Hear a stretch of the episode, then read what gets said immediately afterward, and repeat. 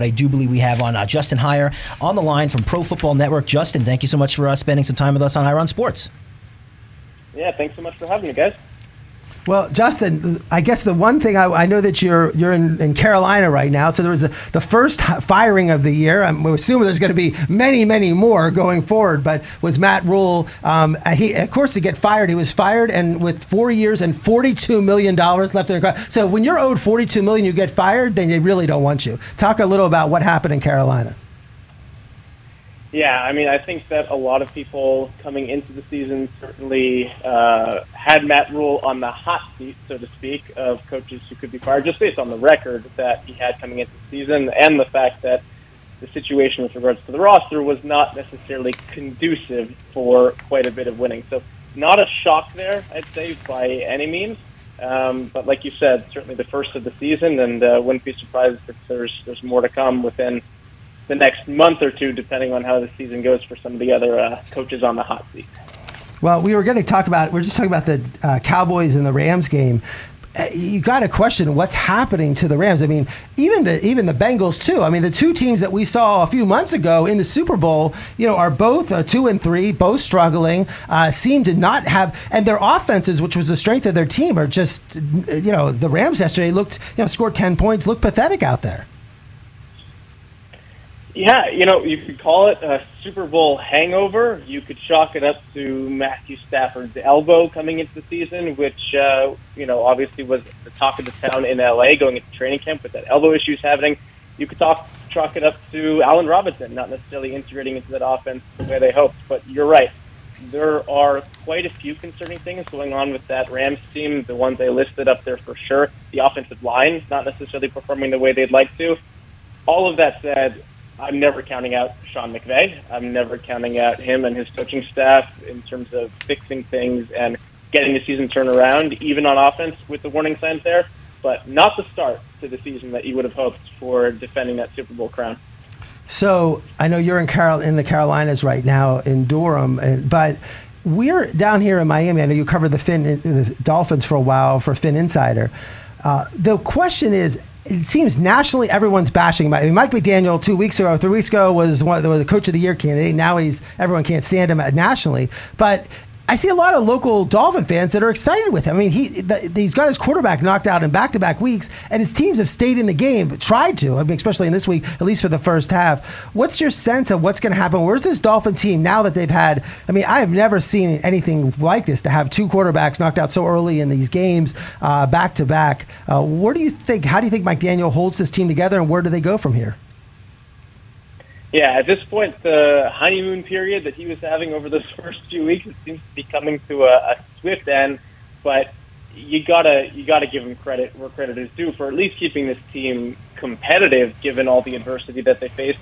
They were going into the final ten minutes of that Jets game down two points and in position to take the lead with a field goal, playing their third string quarterback, a rookie seventh round pick for essentially the entire game. You're down your starting left tackle, you're starting right tackle, you're starting top cornerback, you're starting second cornerback, and uh, like you said, obviously your top two quarterbacks as well. That's a lot of adversity to be faced going into game five. Now, in the NFL, they always say, you know, you can't necessarily make excuses. Everyone faces injuries, but the outlook on the season as a whole, you have to hope is still bright.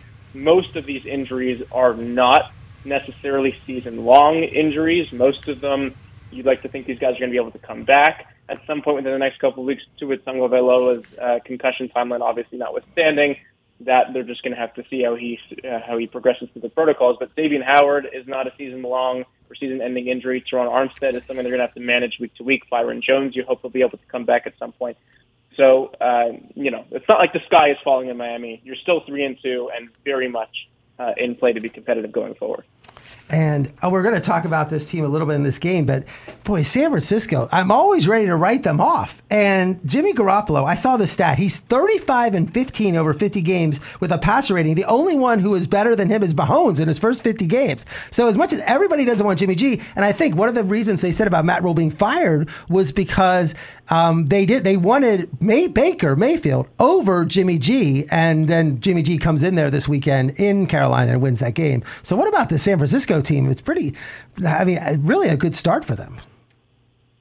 Absolutely. I mean, Kyle Shanahan, as usual, has this team ready to compete with the very best teams in the NFL. Obviously, there was a rocky start there in Chicago, playing in a a monsoon of a game where they lost that opening week. You come back, you bounce back against Seattle. There was that again a rough outing in Denver, but it's been two impressive weeks for this team in a row, beating the Rams, beating the Carolina Panthers. Obviously, he went to the firing that Rhule.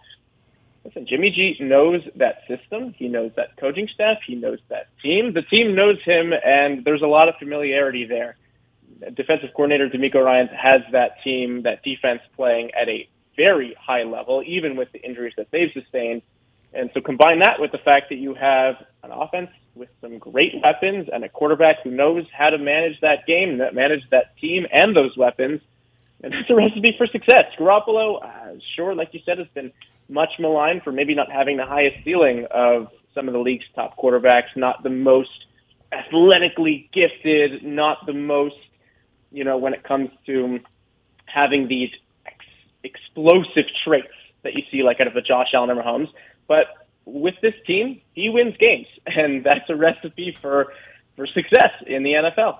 We're talking about Mahomes. We have uh, tonight coming up in about a half an hour, 45 minutes, the Raiders at the Chiefs. I mean, th- these teams, it seems year after year, it matter. It's going to be exciting. Whatever's going to happen. I mean, one team might be up 30 to nothing. Carr's going to come back or whatever. So I'm excited. Kansas City's favorite by seven. So what are you looking for tonight at Monday Night Football? Um, like you said, excited for this game. This rivalry always tends to provide us with exciting games, a lot of fun offense at play here. Obviously, a lot of big names on offense, whether it be Travis Kelce and Mahomes or whether it be Davante Adams, Darren Waller, and uh, and Derek Carr over there in Vegas. This should be a very fun game filled with fireworks uh, that fans always love to see that that type of football. So I'm expecting a high scoring game here. I think it's also going to be a pretty close game. I know that the line might not necessarily say that, but I think it's going to be a relatively close game. Um, even though the Raiders are one and three, this is a team that I think as the season moves along with its new coaching staff is going to start to gel more and more, and we're going to see them more and more competitive, even against tough teams. I'm still giving it to Kansas City the way they've played, especially over the last couple of weeks. Um, you know, I think this is the team that you got to take in this game. If you want me to throw out a score prediction, I know you didn't ask for one, but I'm going to give you one anyway. I'm going to say it's 30 to 27 for Kansas City that the Chiefs end up pulling it out at the end of the game uh, I, I'm, I think this is going to be one of the week's most exciting games. So I'll certainly uh, have the popcorn ready.